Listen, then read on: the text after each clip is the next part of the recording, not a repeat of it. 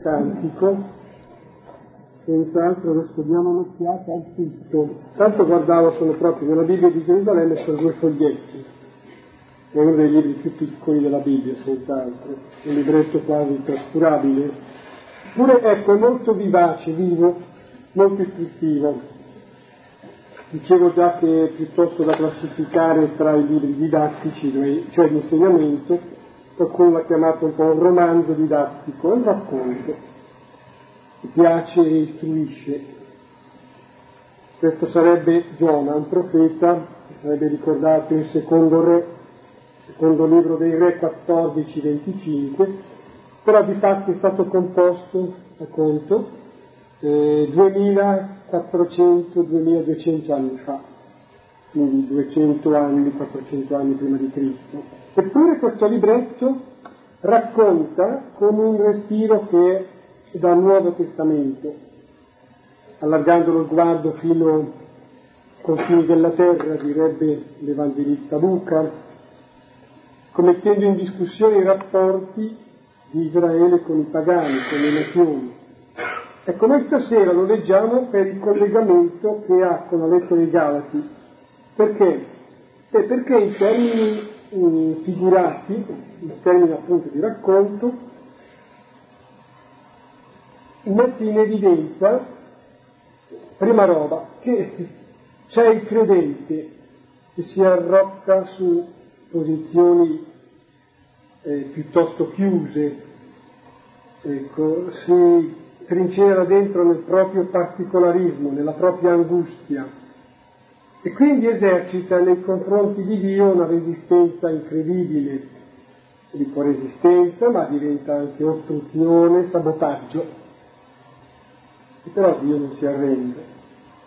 E poi c'è Dio che invece chiede, chiede la conversione di Ninive, la grande città simbolica del mondo, cioè dona la salvezza a questa Ninive dona la salvezza, allargando i confini della salvezza, al di là dei confini di Israele, al di là delle angustie della religione di Israele.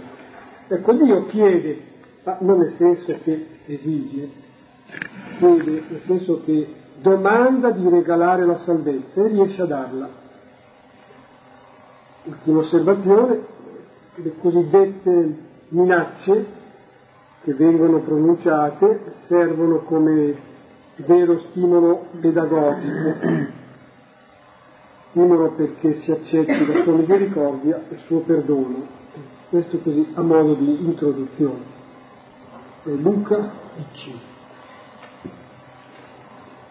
Abbiamo tutti in mente mh, il racconto più o meno, infatti, e ehm, Ce lo ricordiamo volentieri perché ha le caratteristiche di un racconto anche abbastanza simpatico.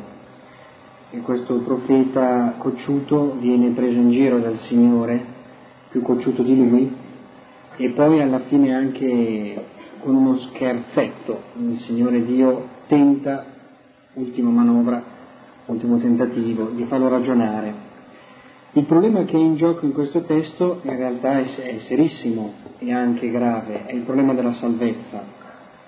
Giona pensa che la questione tra sé e Dio sia semplicemente quella della salvezza degli abitanti di Ninive, in realtà il problema qui è, salvezza, è quello della salvezza di Giona anche, che parte fin dall'inizio pensandosi già salvato, altrimenti non avrebbe questo atteggiamento così, eh, così resistente al Signore.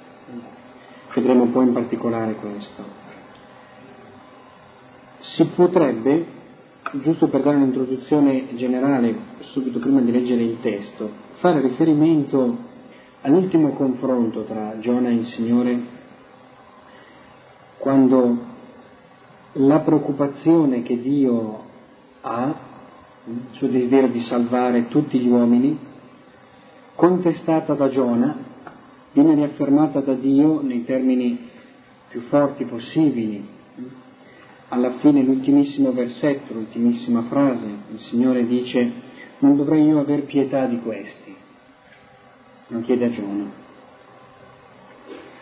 Non posso dice il Signore a Giona e a noi, fare del mio bene, della mia misericordia, della mia vita, dei miei doni, quello che voglio, per il bene tuo, per il bene dei tuoi fratelli. Ecco, Giona arriva al punto da sfidare il Signore a riguardo di questo, a riguardo di come il Signore fa il Signore, di come Lui è Dio.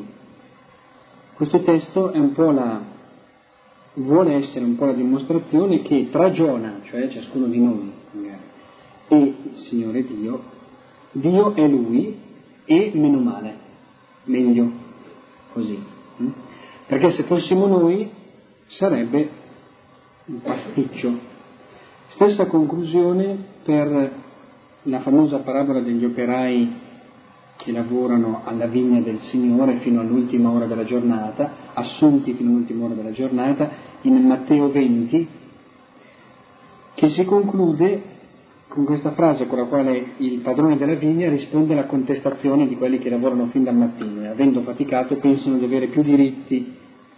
E gli dice non posso fare delle mie cose quello che voglio? Oppure tu sei invidioso perché io sono buono?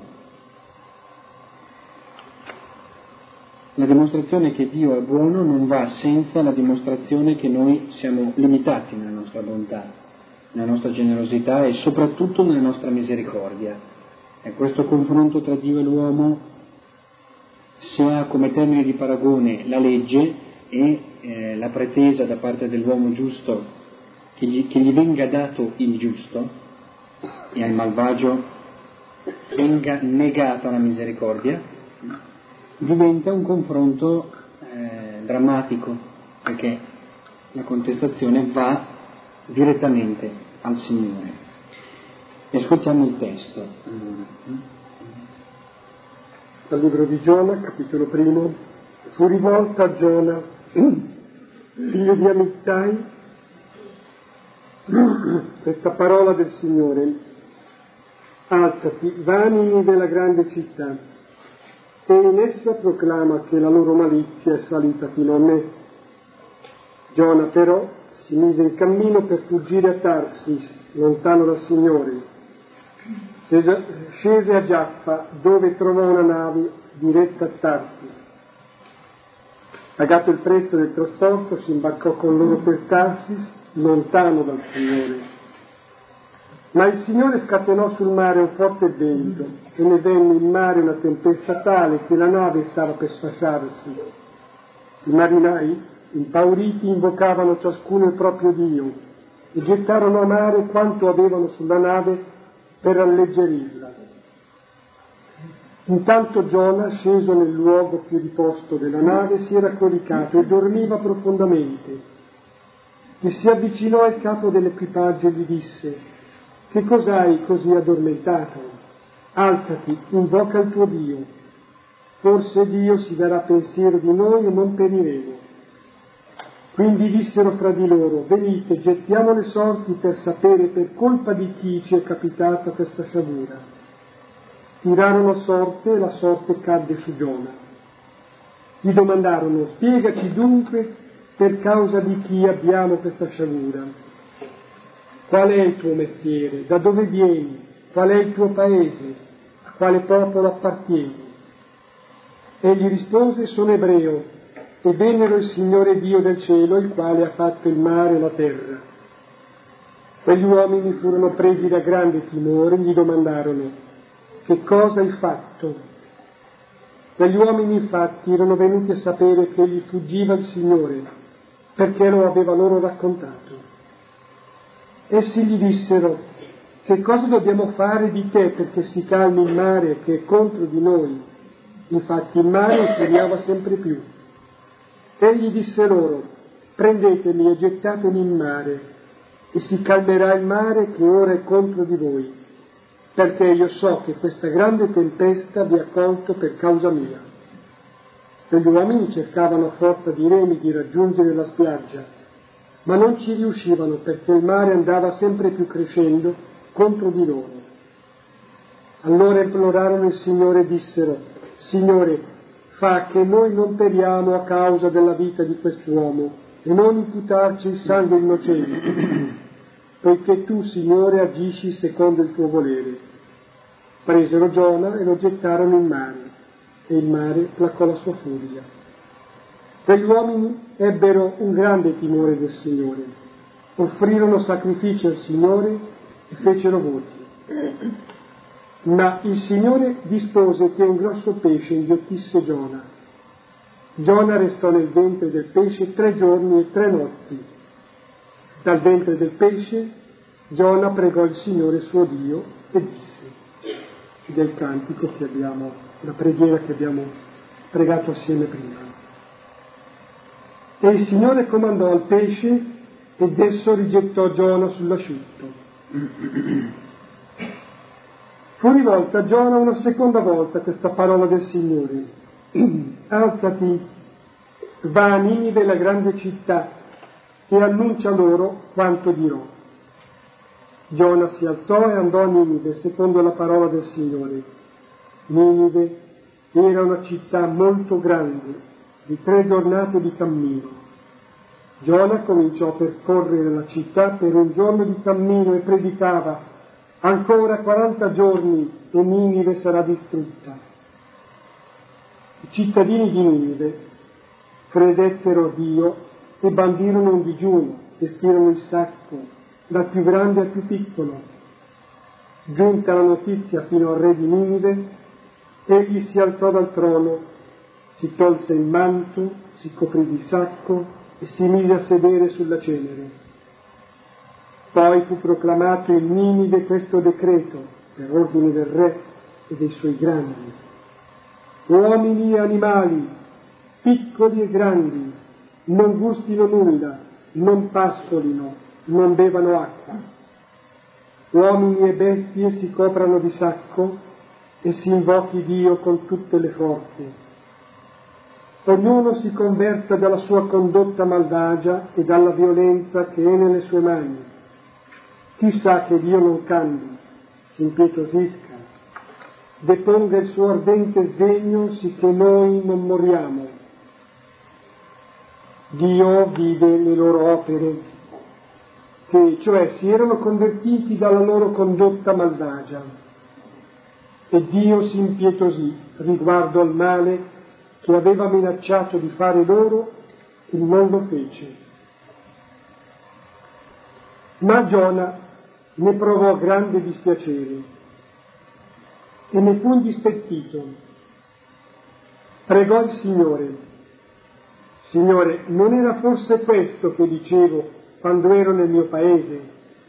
Perciò mi affrettai a fuggire a Tarsis, perché so, so che tu sei un Dio misericordioso e clemente, longanime, di grande amore, che ti lasci impietosire riguardo al male minacciato.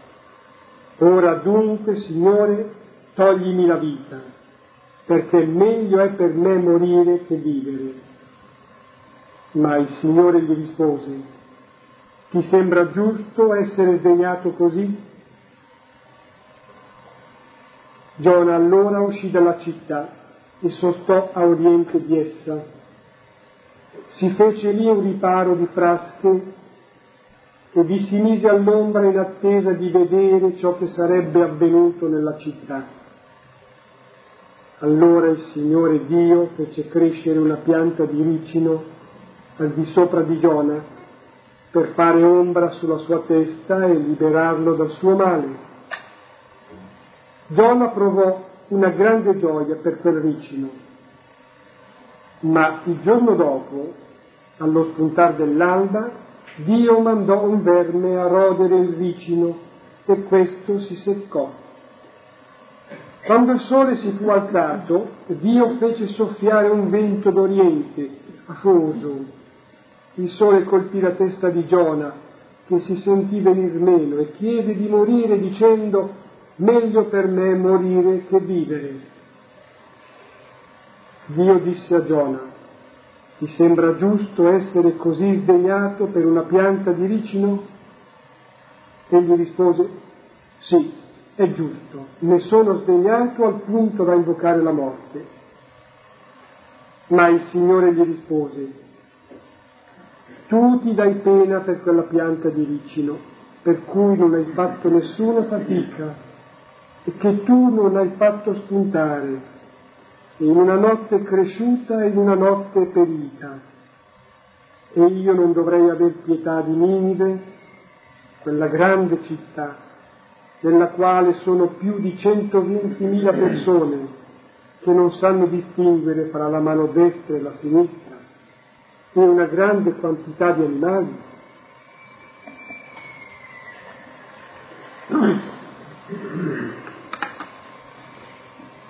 Ovviamente non faremo come al solito, anche se anche qui sarebbe possibile un commento versetto per versetto, cerchiamo di seguire lo svolgimento del racconto e di identificare l'atteggiamento dei personaggi, mettendoli a confronto tra di loro.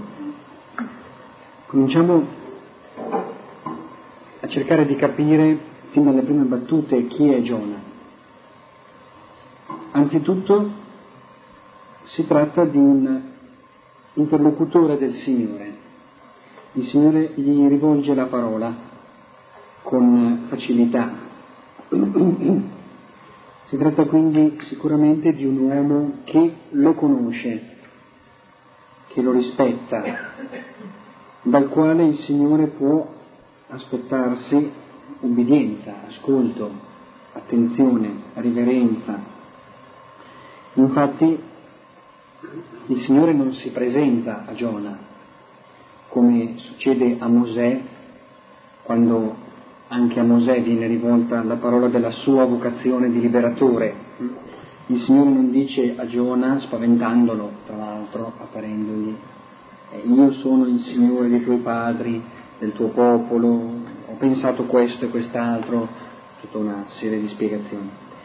È come se il dialogo tra il Signore e Giona fin qui sia proseguito abbastanza eh, tranquillamente, pacificamente. Probabilmente Giona ringrazia ogni giorno, possiamo immaginare così, per i doni che il Signore gli ha fatto e gli fa. Vedremo subito dopo che Giona ha dei mezzi per compiere questa fuga che decide di, di fare, eh, va in città, paga il prezzo del trasporto, cioè non è imbarcato sulla nave come eh, mozzo o lavorante d'occasione, non è un extracomunitario che cerca di cavarsene in qualche maniera, paga per il trasporto, ha una sua stanza dove, sulla nave, tra l'altro situata nella posizione migliore possibile della nave, dove anche quando c'è tempesta riesce a dormire, è il massimo. Vive su questa nave un po' da signore, nel momento del pericolo tutti si danno da fare e l'ultimo che viene chiamato ad aiut- a dare una mano è lui, quindi evidentemente ha la fama sulla nave del Signore, mm, del passeggero di riguardo. Vuol dire che Giona ha riconosciuto più e più volte la mano provvidente del Signore nei suoi confronti e ha risposto a questa benevolenza, no? questo aiuto, questa fortuna che il Signore gli ha concesso con la riconoscenza e come Giona riesce a esprimere eh, meglio che può, meglio che sa la sua riconoscenza, ubbidendo alla legge. Quando il Signore gli dice alzati, va a Ninive, la grande città, e in essa proclama che la loro malizia è salita fino a me. Ecco, il Signore può parlare a Giona della loro malizia. Quindi non solo il Signore lo riconosce come suo interlocutore, come suo amico, ma anche gli riconosce la sua giustizia. Non dice a Giona, ehm, per esempio, so, tirati fuori dalla massa, mh? Mm, oppure convertiti almeno tu, no? e poi converti i tuoi fratelli, no? ma dice la loro malizia è salita fino a me. Giona comprende molto bene la differenza tra sé e gli altri e ha ragione nel comprenderla molto bene, sa il male che c'è a Ninive e sa invece qual è la sua giustizia. La sorpresa di Giona, che provoca la sua ostilità nei confronti del piano che il Signore gli ha rivelato e nel quale vuole coinvolgerlo, si giustifica per il fatto che già Giona pensa che ciò che il Signore deve fare sta semplicemente nell'uso della sua potenza per distruggere quella città. Cioè, per quale motivo Giona, così obbediente al Signore, decide di disobbedire e andare da un'altra parte? Perché Giona ha già deciso in cuor suo che questo tentativo di convertire Ninive è inutile. E se il Signore lo manda là, giustificando questa missione con eh, la misura ormai colma dell'infedeltà, della malizia di quelli, Giona fa il suo ragionamento, semplifica la, cosa, gli risulta che Ninive è la più famosa, terribile città dell'epoca, la più infedele, la più perversa città dell'epoca, e che il Signore non può che fare da, da solo, decidere del destino di questa città, decidere di distruggerla e quindi di, di lui non c'è bisogno. Perché mi devi mandare là, pensa Giona, perché mi devi coinvolgere con quei cattivi? Che magari poi corro il rischio di sporcarmi, corro il rischio che ehm, coinvolgendomi con questi, tutti presi nei loro affari perversi, loro, eh, nei loro cattivi traffici, nei loro peccati ignobili, hm? tutti presi dalle loro impurità, mi coinvolgano. Noi sappiamo molto bene che l'atteggiamento del pio israelita nei confronti dei pagani è di separazione, la più, la più netta possibile. Nei confronti poi del peccatore ehm, riconosciuto, dichiarato, pubblico, è di condanna, condanna violenta, che deve essere, eh, deve essere eseguita pena l'essere a propria volta complici e infedeli. Allora il Signore comanda a Giona qualcosa che è contro la coscienza di Giona, qualcosa che gli ripugna. Tanti, possiamo immaginare, vanno a Ninive per divertirsi, quando hanno un po' di soldi, per fare le vacanze, fanno fare, ecco, andiamo a Ninive che a Ninive si può ottenere tante distrazioni, no? la Las Vegas dell'epoca. E Giona si vanta di non esserci mai stato a Ninive. È uno di quelli che dice no, io a Ninive non ci vado, io vado in vacanza a Jaffa, che c'è un mare, mia spiaggettina con la famigliola, beh, tranquilli. Invece il Signore dice no, vai là, vai, vai da questi tuoi fratelli qui, vai da questi che, che sai, che appunto lo sai meglio di me, che sono dei porcelloni, però insomma io vorrei riuscire a fare qualcosa. Significativo che il Signore non rivela subito il suo piano ed è come se, eh, che importante questo, no?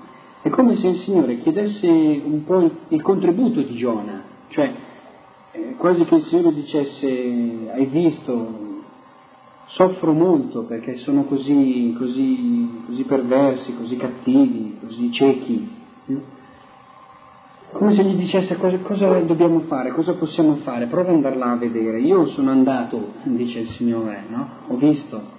Tu ci sei andato, com'è? Mm, cosa, cosa, cosa gli diresti? Giona è davvero l'amico del Signore, solo che il Signore, trattandolo davvero come suo amico, gli fa un'offesa, perché Giona concepisce questo rapporto di amicizia col Signore in base alla legge e allora Giona dice, eh Signore, eh, ti voglio bene, ti ringrazio per le cose che mi dai, infatti ti do a mia volta delle cose, la mia obbedienza, alcune opere buone, non vado a Ninive a divertirmi, non mi unisco alla brigata dei cattivi eh, e mi mantengo puro. Però non chiedermi di coinvolgermi con te nella tua stessa impresa. Provate a pensare al cammino di Gesù verso Gerusalemme per andare in croce per i peccatori. Quando Gesù rivela ai suoi discepoli eh, quale sarà il suo, il suo, destino, come lui vuole salvare l'uomo, cioè il figlio dell'uomo andrà a Gerusalemme, sarà catturato, processato, condannato, Pietro lo sgrida, dice non sia mai questa cosa. Che cosa c'è dietro questa protesta? Esattamente questo, eh? non sia mai che questi peccatori abbiano ragione di te, e soprattutto Pietro e i discepoli dicono Soprattutto non sia mai che noi dobbiamo venire con te a fare questa roba. E Gesù ha parole molto dure nei confronti di questa protesta. E con lo stesso modo il Signore cerca un collaboratore per il suo piano di misericordia e di salvezza, un collaboratore attivo, non solo un esecutore di comandi.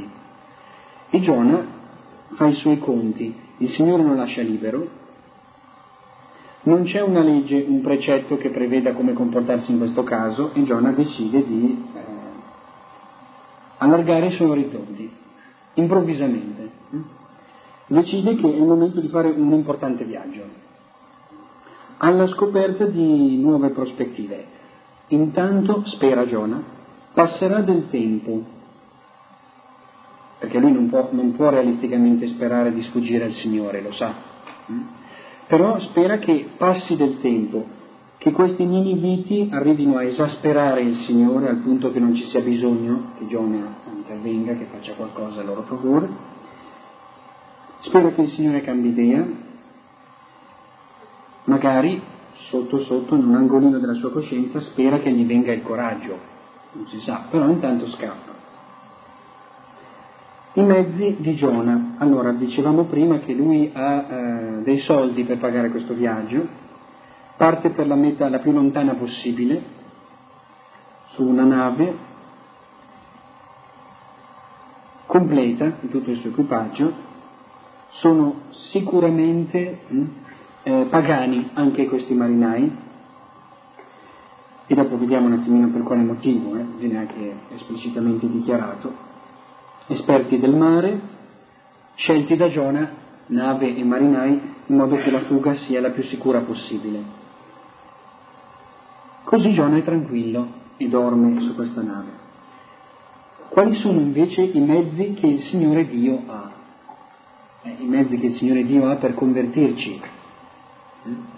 Che cosa abbiamo a disposizione noi per sfuggire al Signore? Poche cose, in realtà qualcosa con quale i nostri beni, anzitutto, con quale cerchiamo di addormentare la nostra coscienza. Mm? Benissimo. Più ne abbiamo, meglio riusciamo a addormentarla. E giustamente il Signore Gesù dice come è difficile per un ricco entrare nel regno dei cieli. Mm? Però dice ai discepoli, impossibile all'uomo, ma non impossibile a Dio. Che cosa non è impossibile a Dio? Si vede qua. Versetto 4. Ma il Signore scatenò sul mare un forte vento e ne venne in mare una tempesta tale che la nave stava per sfasciarsi. Ecco, la vita di Giona, i, i, i beni di Giona, hm, tutta la sua scienza, tutta la sua eh, disponibilità, tutta la sua potenza, tutta la sua forza, tutta la sua sicurezza si sfascia. Allora Giona ha, notate subito, immediatamente un gran bisogno dell'aiuto di questi pagani, di questi marinai invocavano ciascuno il proprio Dio. Allora, cominciamo a notare il comportamento di questi marinai pagani. Sono subito un'immagine di credenti, pur nel, nel loro paganesimo, cioè no, ignorano il nome del, del vero Dio. Eh? Sono dei, come dire, ignoranti, non, non è stato loro annunciato, ecco, neanche, neanche il suo nome, neanche i suoi titoli, neanche, non ne sospettano forse l'esistenza, pensano che ciascuno abbia capo Dio. Il paganesimo nella sua forma più, più essenziale, poi ha tante forme diverse, no?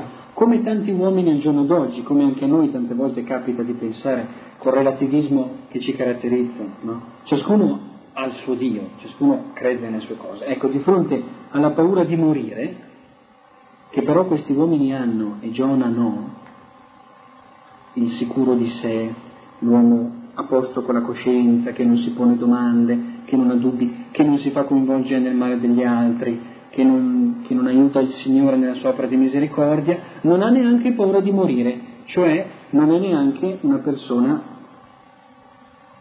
cioè, scusate, non è umano, eh?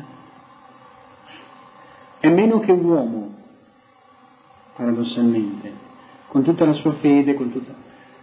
è più umano un uomo che che arriva al punto in cui ha, ha paura, si aggrappa all'ultimo pezzo di legno che rimane intero per, per sfuggire al mare. Eh? L'uomo alla deriva, l'uomo disperato, l'uomo senza alcun'altra speranza che quella di invocare il proprio Dio, che poi chissà che cos'è. Quest'uomo non è addormentato, quest'uomo lotta per la salvezza sua e degli altri, mentre Giona, che conosce il Signore, anzi il suo amico, che ha ricevuto tutto da Dio, che, che crede di avergli dato tutto, tanto, eccetera, Giona dorme e si disinteressa della salvezza sua e degli altri. Si noti che appena questi uomini vengono a sapere, sia perché Giona glielo dice, e gliel'aveva già detto anche prima, quindi glielo deve ripetere, sia tirando la sorte, quindi in base alla loro superstizione, quando questi uomini sono certi che è colpa di Giona che il disastro sta accadendo, hanno un gran timore nel disfarsi di lui buttandolo in mare. E fanno una preghiera molto intensa al Signore. E ancora una volta, chissà che Signore è, hanno un cuore pieno di fede in Dio, non imputarci il sangue innocente, poiché tu, Signore, agisci secondo il tuo volere. Allora, pagani e marinai, eh, abituati a ogni prova, abituati a cavarsela in cento modi diversi, a sfruttare tante occasioni così per, per avere dei piaceri, per avere il bene, per, per cavarsela magari a spese degli altri, loro sono convertiti da questa tempesta, mentre Giona fa un cammino esattamente contrario. Allora viene svegliato, costretto quasi a, a interessarsi eh, della salvezza di tutti sulla nave, quando gli chiedono chi sei, non perde l'occasione di vantarsi. Versetto 9. Qual è il tuo paese, da dove vieni, qual è il tuo mestiere? Cioè, che cosa sai fare per aiutarci? Sei capace un po' di tenere le corde, di tenere il timone, cosa puoi fare per aiutarci? Egli rispose, sono ebreo e venero il Signore, Dio del cielo, il quale ha fatto il mare e la terra che ha una grossa pretesa. Nessuno di questi prega il proprio Dio come fosse il Signore del mare e della terra, con la S maiuscola, eh? noi abbiamo qui eh, riportato il Signore Dio. Allora, si impegnano tutti, sperano in ciò in cui pensano di poter sperare, ma non si vantano della propria fede. Dicono, ma Abbiamo anche pregato, dicono, no? siamo, siamo anche, anche, dati da fare per, per chiedere aiuto a tutti gli dei che conosciamo. E questo vanto di Giona ottiene il suo effetto su questi uomini, dal cuore semplice. Quegli uomini furono presi da grande timore e pensano subito che è una cosa triste, grave, preoccupante, aver offeso un Signore così grande, come dice Giona, che cosa hai fatto? E chiedono a lui cosa devono fare. Allora Giona deve fare il profeta per forza. Hm? E allora dice di essere, lo buttino in mare, questa sarà la loro salvezza. E termina il primo incontro, che Giona sperava di sfuggire, tra lui e gli altri uomini, che lui avrebbe giudicato fino al giorno prima di questo viaggio infedeli, pagani, perversi, pieni di vizi, pieni di... E il confronto è, come abbiamo potuto comprendere, chiaramente a favore di questi, di questi uomini, di queste persone. Come se già la parola questo, durante questa tempesta, nel contemplare questa tempesta, ci dicesse attenzione a ogni credente, dicesse attento a quando la tua fede ti fa pensare che tu sei fuori dalla tempesta del mondo. Mm? Attento a quando ti sembra che tu non sei coinvolto nel male che, che coinvolge, che travolge tutta l'umanità in un vortice inarrestabile. Mm? Attento a guardare la guerra alla televisione da spettatore, cosa che abbiamo fatto tutti, per esempio, viene in mente l'anno scorso c'era la guerra del Golfo. Attento a lasciarti coinvolgere da uno spettacolo su eh, sofferenze degli altri, attento a pensare cosa posso fare io, perché appunto uno di questi viene in casa tua a svegliarti, eh, magari attraverso la televisione, appunto, e ti dice cosa puoi fare, chi sei. E se tu gli dici, ma io non, penso di non poter fare niente, per questo sto dormendo, però io venero il Signore del cielo e della terra e anche il tuo Dio, questo è per noi responsabilità. Giona, dicevo, invece che convertirsi, fa il processo inverso. Alla fine, nell'ultima parte del racconto, dice più volte, due volte la frase meglio per me morire che vivere. Qui non lo dice soltanto, lo fa. Perché c'è un altro modo per salvare questa nave. Cioè non è indispensabile che Giona venga buttato in mare. L'altro modo per salvare questa nave è dire ai marinai invertite la rotta, portatemi indietro, pago io il tempo che perdete, beh, visto che insomma provate a fare un piccolo calcolo economico, la tempesta avviene a causa sua, la nave si sta sfasciando quindi il danno c'è già, allora, siccome è colpa sua, e può, sarebbe giustissimo che lui, che lui dica, vi ho creato io tutti questi fastidi, portatemi indietro, pago questo prezzo di viaggio che abbiamo fatto per niente, immediatamente la tempesta si calmerà quando io torno indietro, appunto perché il Signore vuole che io vada là. Invece no, Giona eh, è testardo, vuole sfuggire fino in fondo, allora si fa buttare in mare, meglio per me morire. Dopo dovremo domandarci cos'è sta Cos'è questa foga? Cos'è questo desiderio di morire in un credente? E viene buttato in mare. Ancora continua la descrizione dei mezzi Signore, di cui il Signore eh, dispone per convertirci. Un grosso pesce inghiottisce Giona in questo pesce egli trova di che sopravvivere per tre giorni e tre notti. Anche nell'angoscia di Giona, abbiamo letto la preghiera che ne parla, che la dichiara, che la denuncia, il Signore provvede alla sua salvezza. Con, eh, con un gesto, eh, questo grande pesce, inaspettato, straordinario. No?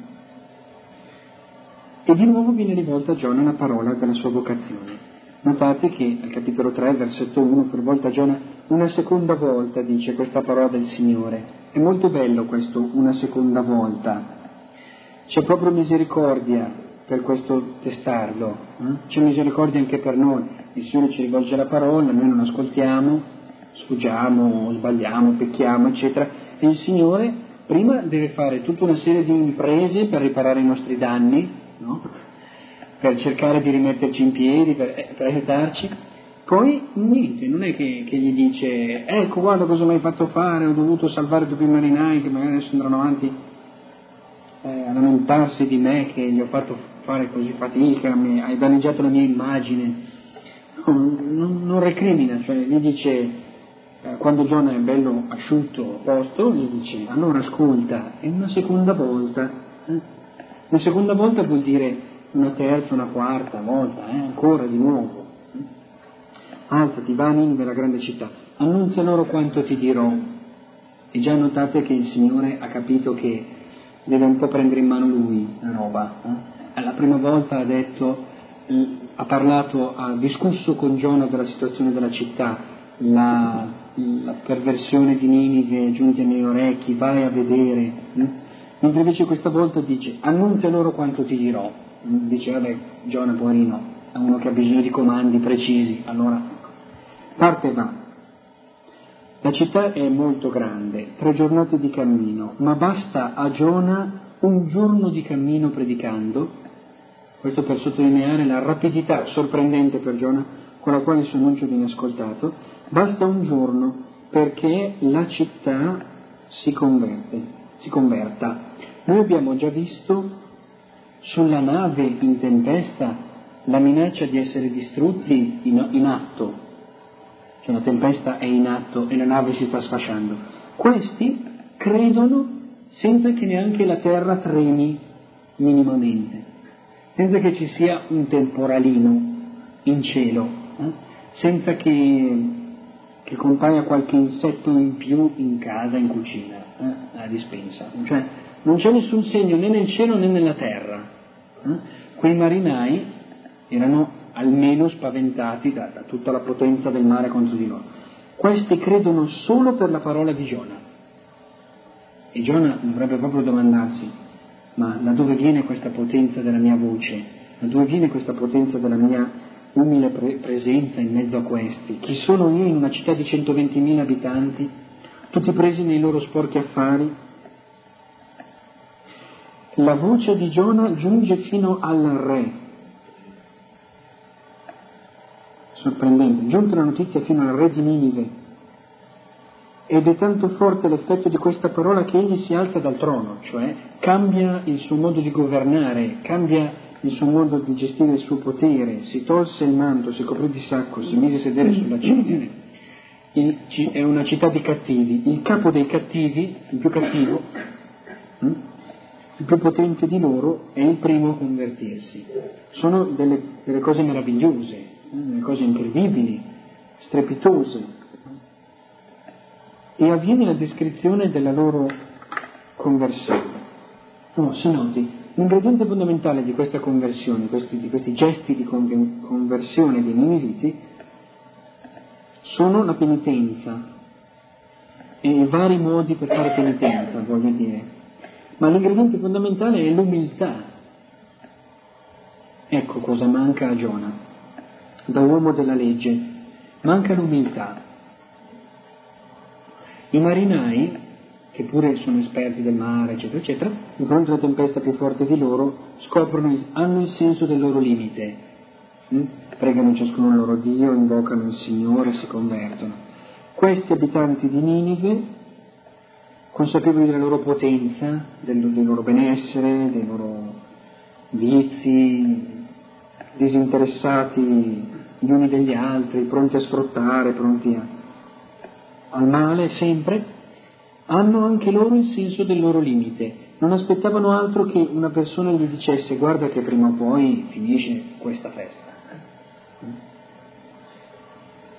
Privi di legge, per questo perversi, non gli manca un cuore sensibile che, che riveli, eh, annunci a loro quella punizione che nel, fondo, nel profondo del loro cuore sanno di dover ricevere. È la differenza che c'è tra il giusto e l'ingiusto, l'osservante della legge e l'uomo che vive nel peccato, nel male, ma lo sa.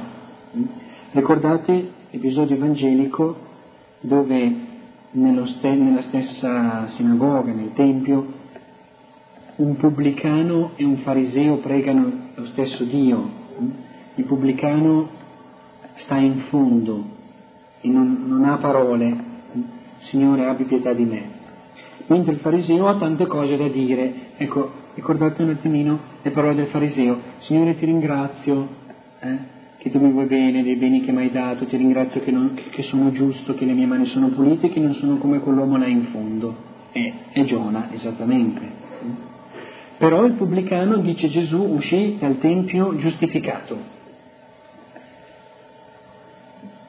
non vuol dire il pubblicano, Gesù non dice tra i due il pubblicano è il giusto mentre il fariseo è l'ingiusto, dice che era meglio per il fariseo non andare al Tempio se doveva dire quelle cose lì, mentre è stato un gran bene per il pubblicano andarci per dire quella, per dire che si rende conto del, della propria miseria, della propria piccolezza. Il Signore salva in questo uomo, in questo modo, uomini e animali, Tutto, tutta la sua creazione, uomini e bestie, versetto 8 del capitolo 3. Il comando del re, uomini e bestie si coprono di sacco, si invochi Dio con tutte le forze. Ricordate qui il comando fondamentale, comando principale, comandamento principale per il popolo di Israele. Amerai il Signore tuo Dio con tutto il cuore, con tutta l'anima, con tutte le forze, senza averlo mai sentito annunciare, queste persone trovano nel loro cuore, nel fondo della loro coscienza, nel profondo della loro coscienza, le parole con, il, con le quali il Signore Dio ha comandato, offerto e chiesto al suo popolo di amarlo. Hm? Si invochi Dio con tutte le forze, ognuno si converta dalla sua condotta malvagia, la grande umiltà di queste parole, e dalla violenza che è nelle sue mani, non nelle mani del suo fratello, l'altro più cattivo di lui. Guardi a se stesso, guardi nel suo cuore, guardi e veda che non ha niente per cui vantarsi di fronte al Signore. Guardi le sue mani, cioè la sua coscienza, riconosca che il Signore ha tutto il diritto di trattarlo da ingiusto. Non nasconda queste mani, le tiri fuori, ben chiare, sono sporche, diciamocelo. E il versetto 9 è una meravigliosa professione di speranza fatta da un pagano, da un non credente, da uno che non conosce il vero Dio. Chissà, chissà, molto bello questo. Eh? L'uomo di legge sa tutto, e soprattutto quando giudica il peccatore sa molto bene cosa è giusto e cosa non è giusto. Eh? E dice, allora accidenti, io ho finito di fare queste sporcellonate qui, insomma, sappiamo che eh, comportandomi in questo modo eh, avete scontentato il Signore e vi è arrabbiato con voi. E allora uno comincia a parlare, allora sa il peccato dell'altro, sa il Signore quanto è arrabbiato, misura la punizione che riceverà, eccetera, eccetera. Eh? Questi invece dicono, chissà Chissà, chissà che Dio non cambi. È, è commovente, veramente. È una preghiera molto intensa. Si, impietosisca, deponga il suo ardente sdegno, sì che noi non moriamo. Dio vide le loro opere, Cosa vede Dio in queste persone? Vede un cuore cambiato, vede opere che testimoniano di questa conversione. Perché dal, dal racconto, come, come, si svolge, potrebbe sembrare che, eh, come dire, si fa in fretta, magari perché minacciati da peccatori, a dire non lo faccio più, no? Non lo faccio più, cambierò, domani smetto, ecco così, no? Ma se dice nel versetto 10 Dio vide le loro opere, che cioè si erano convertiti dalla loro condotta malvagia, vuol dire che cambia la loro vita. Allora provate a immaginare, una, una, a ricordare una scena famosa, importante nei Vangeli, cioè la conversione di Zaccheo. Zaccheo ascolta la parola di Gesù che è in casa sua, allora commosso dal fatto che il Signore lo ha visitato, decide di cambiare vita e allora che cosa dice? Signore, io voglio cambiare la mia vita, lo dichiara, e poi dice, se ho rubato restituisco quattro volte tanto coloro ai quali ho rubato e metà dei miei beni. Pensa, Signore mi darà il, quel che è giusto, hm? capirà che io sono giusto, capirà che io insomma, sono suo amico, eccetera. Mentre questi compiono queste opere, grandi opere eh, di misericordia, per chiedere perdono, per riparare al loro male, e cosa si aspettano? Chissà che Dio non cambi, si impietosisca, deponga il suo ardente sdegno, sì che noi non moriamo. Vorrebbero almeno vivere, non essere considerati i più, i più buoni, i più bravi, i più belli, i più importanti, eh? no, vorrebbero almeno vivere hm? e vivere da adesso in poi dell'umiltà della dolce umiltà che il Signore ha, potuto donargli, donare loro. Vivere di un rapporto nuovo con Dio, convertire appunto il loro cuore e vivere nella gioia di sentirsi, di sapersi figli di Dio, liberi dal loro male e capaci di bene, sì, per misericordia del Signore. Di questo solo possono vantarsi, ma soprattutto di questo solo vogliono vantarsi. E non ci sono discorsi del tipo noi di Ninive ci siamo convertiti, mentre quelli di Sodoma e Gomorra no. Esempio classico, no? Nella, nella rivelazione biblica di eh, città peccatrici, città perverse, eh, incapaci di conversione poi, e poi distrutte dal Signore. Eh? E Dio si impietosì riguardo al male che aveva minacciato di fare loro e non lo fece. Allora di questo spettacolo Giona dovrebbe gioire e pensare, che bello, ho dei fratelli, ho guadagnato una città intera di amici, una città intera di, di persone che mi insegnano qualcosa, dalle quali non mi aspettavo nulla, grande gioia. E invece subito il versetto seguente è una sorpresa. Capitolo 4, versetto 1. Ma Giona ne provò grande dispiacere e ne fu indispettito. Si noti che il dolore di Giona arriva al punto di desiderare la morte, già lo accennavamo prima. E vediamo perché questo desiderio di morire. Allora, Giona si scopre orgoglioso, si scopre non umile, si scopre inferiore a questi di Ninide hm? e non può sopportare che il suo orgoglio venga ferito fino a questo punto. Perché è meglio per me morire che vivere? Qual è la, la, la più insopportabile sconfitta per un giusto? Per ciascuno di noi, voglio dire. No? Quando abbiamo, commettiamo il male, quando pecchiamo, ci, ci pesa, no? ci pesa, ci dà fastidio no? e, ci, e, ci, umilia, ci, ci umilia questa cosa, ci, ci grattiamo, cioè abbiamo una macchia, abbiamo una sensazione sgradevole che, che, non siamo a posto, era così bello prima che non avevo niente da rimproverarmi, adesso invece mi pesa, che rabbia, ho rovinato tutto. Cioè, stavo così bene in accordo col Signore, ci volevamo bene, adesso invece ho fatto questo male come, come mi pesa dover ammettere che ho dei limiti, eh, dover ammettere che no, che ho del male. Ecco, mentre quelli di Ninive si sono affrettati a umiliarsi pubblicamente, a fare penitenza, eccetera, Giona non, non, accetta questo, dice allora Signore toglimi la vita. Ma il Signore gli rispose, ti sembra giusto essere sdegnato così? Come dire, buttare via tutto di te, io che ti voglio così bene? Ma Giona non capisce questo. Allora quando va fuori dalla città, sperando ancora che, ecco, ecco Giona che dice, chissà che il Signore non cambi, anche lui dice, però in un altro senso, dice, chissà che il Signore, ascoltando le mie proteste, non si renda conto che in realtà sono io che capisco molto bene come questa cosa, perché questi di Ninive lui non se ne intende, ma sono dei grandi disgraziati, mica fidarsi. Come potrebbe dire qualcuno di noi per dire, li conosco io i napoletani, oppure non so, sono come, ecco, non so, immaginate, no? un giudizio dato su delle persone, comunque un giudizio che vuole essere eh, più giusto di quello di Dio. Ecco, questo orgoglio non può essere ferito, non accetta Giona più di entrare a patti col Signore. Allora dice, sto a vedere se il Signore cambia e che cosa farà alla città. Lo metto alla prova.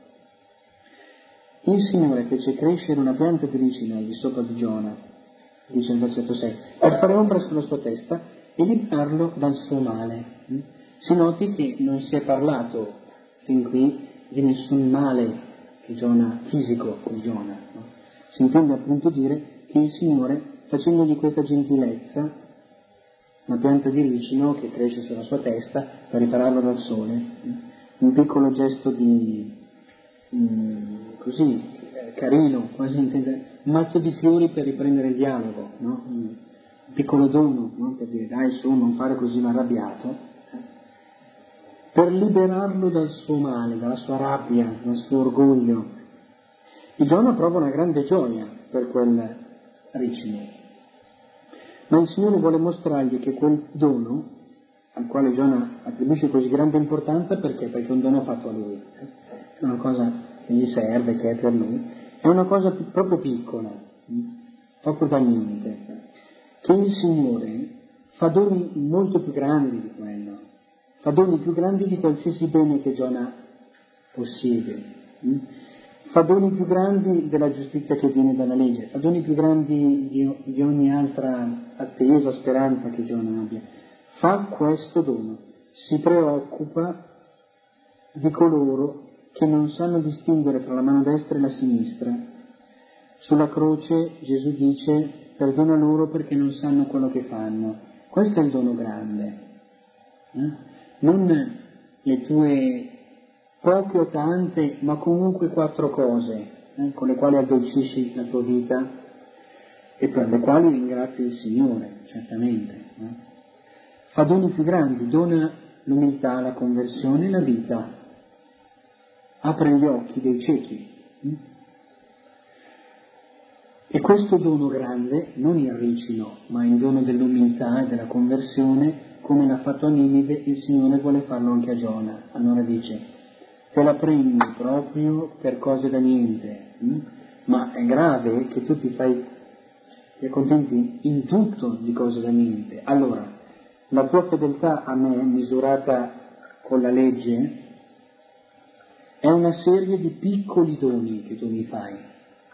Allora Giona, con grande fedeltà, si alza al mattino, fa le abluzioni, va al tempio a pregare, per strada, non si ferma a parlare, a bestemmiare, a parlare male degli altri, non lo so, con dei pagani, non si ferma a divertirsi al mercato, non fa tante cose buone, ecco, in casa sua sono rispettate le regole, si lava prima di mangiare, mangia solo certi cibi, poi eccetera. A sera non dimentica mai di addormentarsi prima di aver eh, detto le preghiere di rito. Il Signore gli dice, tutte queste cose sono dei, degli alberelli di ricino che tu mi restituisci. Eh? Ecco, io posso far crescere sulla tua testa cento alberi di ricino al giorno e toglierli prima che venga l'alba del giorno dopo. Eh? Ma io ho da darti una cosa più grande, tu devi avere, puoi avere, se lo vuoi da me, un cuore più grande per ricevere questo grande dono. Quando San Paolo entrerà in dialogo con mm, il popolo ebreo, con il popolo a cui lui apparteneva e che conosce molto bene, secondo questa logica, ma leggendo la lettera ai Galati, leggendo il Vangelo, leggendo anche queste pagine, pensiamo ciascuno a sé, noi pensiamo noi stessi, quando il Signore entra in dialogo con noi, trova in ciascuno di noi delle cose nella nostra fede, eh, nel nostro atteggiamento religioso, alle quali siamo molto attaccati e che sono piccolezze, buone, belle, carine, hm? un angelo di ricino che ti copre dal sole, una cosa cattiva, cosa buona, cosa bella, hm? che viene da Dio e, e a Dio può tornare, se tu sei capace di riconoscenza, di amore, di affetto nei suoi confronti. Ma a un certo punto ecco che ti chiede e ti dice sii misericordioso con, il tuo fratello come io sono misericordioso con te. Guai se in quel caso ci capita di rispondergli come Signore, misericordioso con me, non c'è bisogno.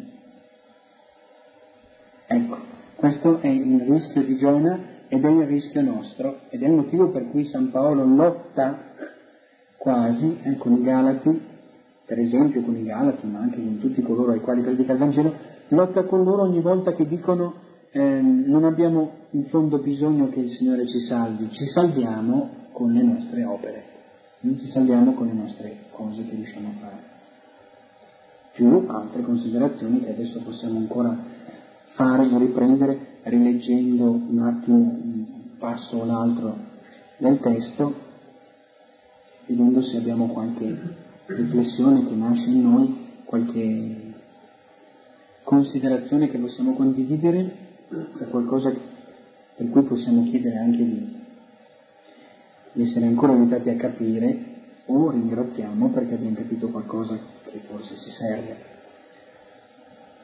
Sì, possiamo sostare riprendendo qualcosa tra le molte cose ben dette da Luca, qualche tratto anche, semplicemente, qualcosa che ti ha colpito di questo racconto a livello narrativo e poi a livello di significato più profondo, spirituale. Eh, a riprendere in rapida scorsa tutto il racconto. Ho positivamente il fatto di questo racconto di vivace, condito di, di ironia, forse anche del sarcasmo, rispetto al gesto, eh, bene. Tanto pensavo così, un racconto di 2400 anni fa, di 2200 anni fa, eh, credo che però colpisca nel, nel vero una situazione che è tipica dell'uomo, dell'uomo religioso, dell'uomo, dell'uomo osservante, dell'uomo che cerca anche con una certa rettitudine, però diventa la sua ricerca e i risultati che consegue diventano un po' una trappola. Poi, ehm, ecco, mi colpiva il rapporto alla lettera ai Galati, specificamente, come questo che è tipico di Dio, il Dio che si rivela nel Nuovo Testamento, Dio che si rivela poi attraverso la predicazione di Paolo, cioè questa, la, la verità dell'Evangelo, la verità cioè di un Dio che vuole comunicarsi e vuole salvare. E quindi anche la libertà, prima ancora dell'evangelizzato, per dire, prima ancora del destinatario dell'Evangelo, la libertà di Dio.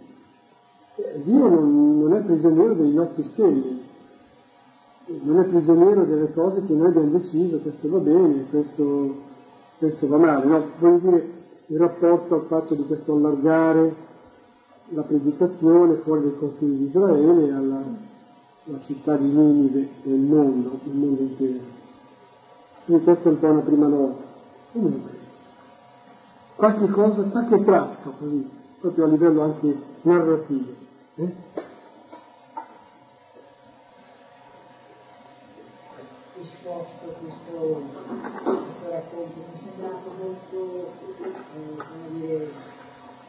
Molto semplice, molto efficace. Mi sembra che la figura di Giona somiglia un pochino al figlio maggiore nella parabola del figlio prodigo, quello che non vuole... Sì, era il croavo, il croavo del figlio maggiore.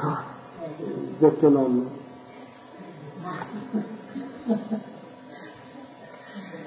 In ogni modo tutte le considerazioni sono state fatte fatte con molta semplicità e con molta chiarezza e non mi fatto molto.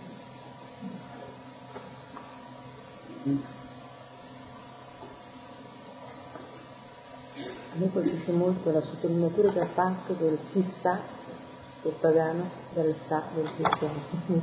Tutto sommato veniamo anche a ripetizioni per sapere. Eh, voglio dire, ecco, eh, se riesce, è, già molto chiaro, ma se riuscissi a, a dedicarsi un momentino di più sul, sulla differenza che ci deve essere tra il sapere e, il chissà.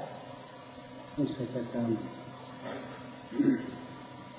Diciamo che siccome il, noi abbiamo con il Signore, come dire, eh, potremmo dire così, tre rapporti fondamentali hm, con, con, il Signore Dio. Nessuno, ciascuno di questi è un'iniziativa di Dio. Il primo rapporto fondamentale è la creazione.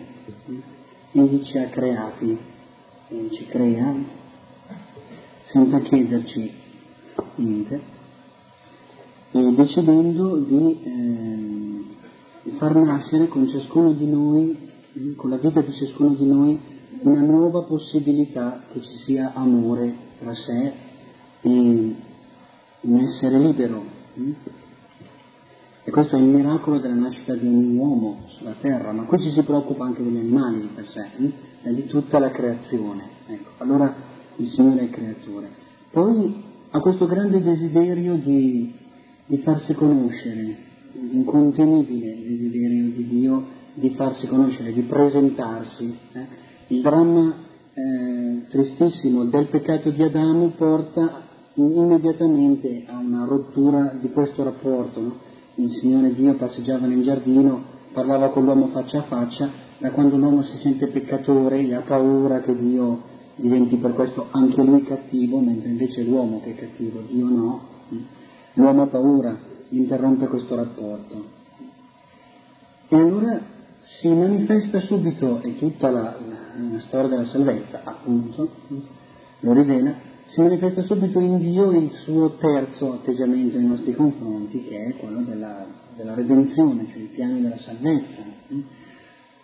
Ma in tutti e tre questi, questi atteggiamenti, in tutte e tre queste scelte di Dio, si rivela lo stesso cuore, allora, contemplare la creazione, contemplare il dramma del nostro peccato, chiamarlo col proprio nome, peccato, male, eh, e essere umili per questo, e ricercare attraverso l'umiltà un rapporto nuovo con Dio, e affidarsi a Lui che è Salvatore, questo è sapere qualcosa di Dio. Ma ogni conoscenza di Dio, cioè ogni parlare di Dio e parlare a nome di Dio, che fa a meno di qualcuno di questi tre, di questi tre rapporti, è una conoscenza sbagliata. Quindi l'uomo che non si riconosce anzitutto creatura, per cui ringrazia per il fatto stesso di esistere, cioè dipende in tutto da Dio e non sa anzitutto questo. L'uomo che non si riconosce peccatore, che dice sono io il peccatore, dice il re di Ninive, ciascuno si converta dal male che è nelle sue mani, guardi le sue mani. Chi non ha peccato scagli la prima pietra, ecco, dice Gesù così. E l'uomo che, di conseguenza, invece che disperarsi, non si riconosce eh, bisognoso, perché peccatore, bisognoso di salvezza, ma anche amato, quindi riconosce che questa salvezza è possibile. Ecco, l'uomo che nega qualcuna di queste parti sta parlando di un altro e infatti si comporterà di conseguenza. Allora, giudicherà se stesso e gli altri in nome di un Dio che non è Dio e infatti il suo comportamento sarà terribile. E compirà quel peccato di Adamo mangia quel frutto a seguito del quale guadagna una falsa conoscenza del bene e del male, o comunque una conoscenza del bene o del male e del male, di cui fa un uso falso, non in nome di Dio ma in nome proprio. Ecco, questo diciamo è in sintesi una buona tentativo di ricostruzione di tutto un impianto così teologico, no? ma nell'esperienza di ciascuno di noi e a questo ci serve la costante e continua interpretazione della eh, lettura e contemplazione della scrittura, nell'esperienza di ciascuno di noi si riconosce questa tentazione di sapere, ecco, eh, ogni volta che eh, giudichiamo il nostro fratello per, per la sua vita, eh, per come vive, per come con durezza, senza misericordia, che cosa facciamo? Riteniamo di sapere, in base a che cosa? In base a una legge, Ogni volta che ci disperiamo circa la nostra possibilità di salvarci, perché l'abbiamo fatta troppo grossa, perché siamo stufi di continuare a cadere negli stessi peccati, ecco, eh, giudichiamo e riteniamo di sapere al posto di Dio. E ogni volta che neghiamo il fatto di essere dipendenti da Lui, ecco allora sempre vogliamo e crediamo di sapere. Non è così.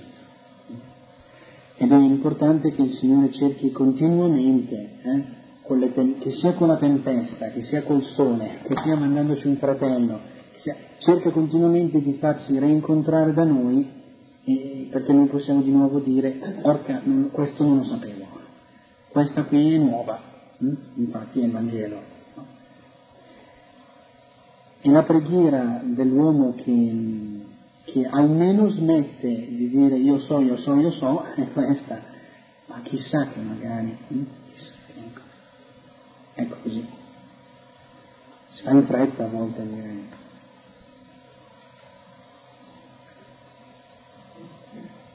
cose che si credono vere. Cioè,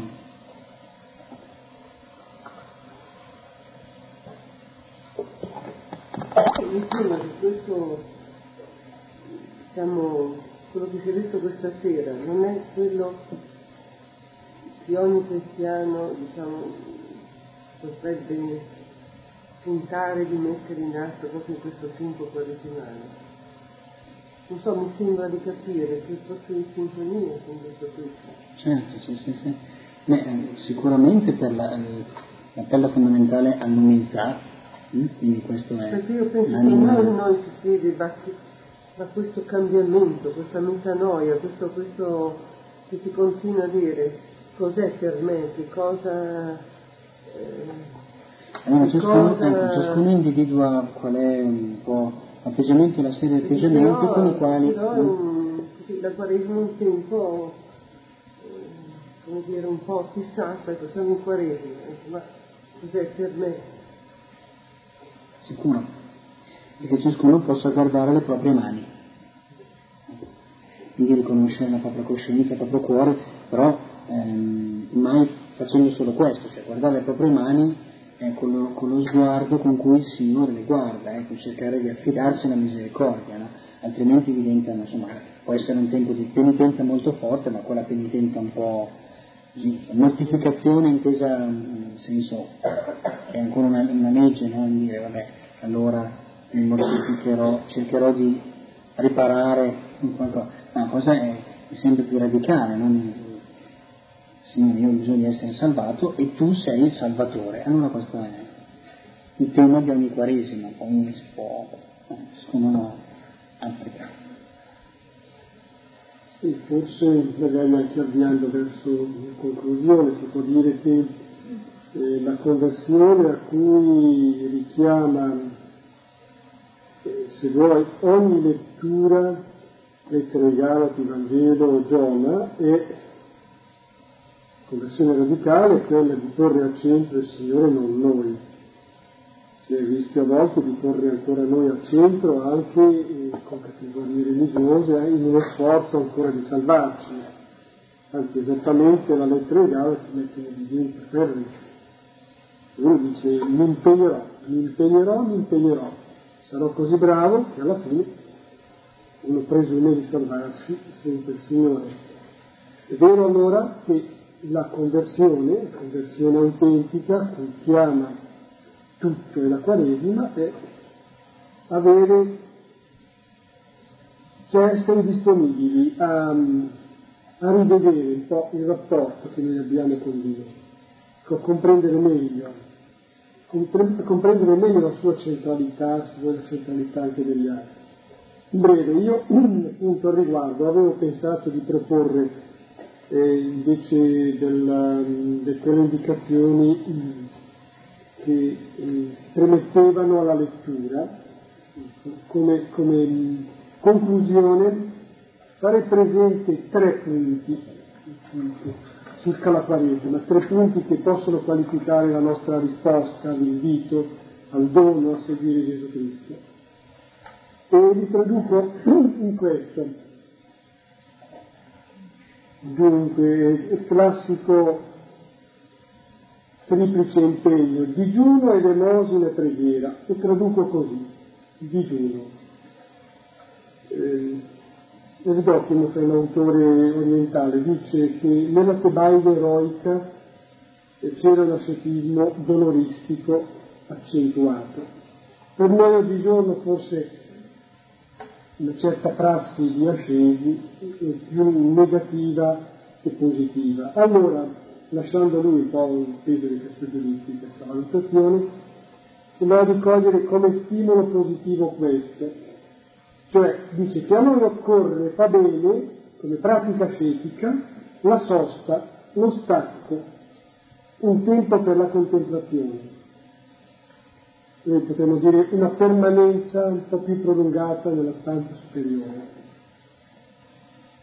Questo è un tizio. Un altro tizio che Abishal parlava eh, di digiuno come un metodo nella nostra vita, cioè rivedere qualcosa, non per cadere in rigidivismi, schematismi che di nuovo sarebbero da Giona o da Fariseo Primo punto. Secondo l'elemosina traduco la condivisione, la disponibilità, al di là di chiusure, di formalismi della vita sociale, la disponibilità fraterna.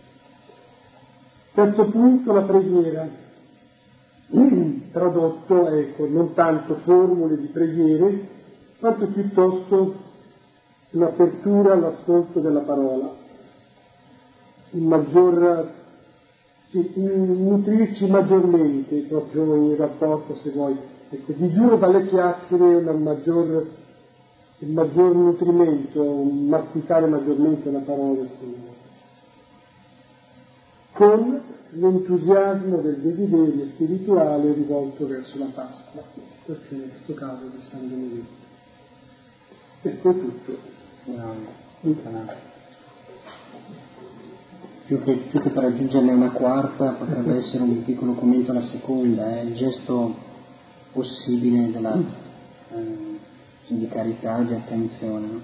Segnatevi questo versetto, Genesi 4, versetto 17, dice così, ora Caino si unì alla moglie e concepì e partorì Enoch. Poi divenne costruttore di una città che chiamò Enoch dal nome del figlio. Ecco, nel libro del Genesi, dove si narra dell'origine dell'umanità, dei primi passi della storia dell'uomo, eccetera, l'inventore della città è Caino. La città è un'invenzione cainitica. A cosa serve la città? Caino ha paura di incontrare di nuovo un fratello, perché il suo stare con un fratello lo ha portato a quel gesto di violenza di cui adesso eh, teme le conseguenze, ha paura della vendetta, ha paura dell'altro. La città serve perché la città è quel luogo dove è possibile vivere senza incontrare un fratello. E quindi è possibile che l'uomo, sempre un po' caino, hm, riesca a vivere incontrando il meno possibile gli altri. Proviamo davvero a guardarci intorno in questa città che, sinceramente, eh, anche noi onestamente possiamo riconoscere di abitare nella stessa città di Caino e di tenerci anche tante volte, no? Di dire, oh, notate che Caino chiama la città che, che fonda Enoch come il figlio suo, hm? quindi ci tiene così tanto. Allora, alla città fatta in questo modo, la città di Caino, anche noi ci abitiamo, ci teniamo, notate invece che Ninive, la grande città, viene convertita dal fatto che su 120.000 niniviti che non hanno un nome, uno, Giona, che ha un nome e una fede, alza la voce, una parola e si fa incontrare. E così la città di Caino comincia a cambiare. Ora prendiamoci l'impegno in Quaresima di eh, incontrare non 120.000 persone, ma neanche 120, eh, una persona, due, che ci accorgiamo veramente che o sono sole, o eh, hanno bisogno davvero di una, una, parola particolare, oppure sono esattamente quelle persone con le quali abbiamo particolarmente eh, litigato che non vorremmo incontrare per nessun motivo, sono proprio quelle che la città ci aiuta a non incontrare. Eh perché è grande, quello può andare da una parte e può andare da un'altra. Eh? La nostra vita, insomma, ecco, ci permette di non incontrare, in modo da fare un pochino della nostra città qualcosa di diverso dalla città di Caino. Amen. Va bene, niente letture supplementari può essere oggetto di riflessione questo libretto di Giona non era mai stato letto, almeno così da noi pubblicamente, è mai commentato. Ringraziamo il Signore, concludiamo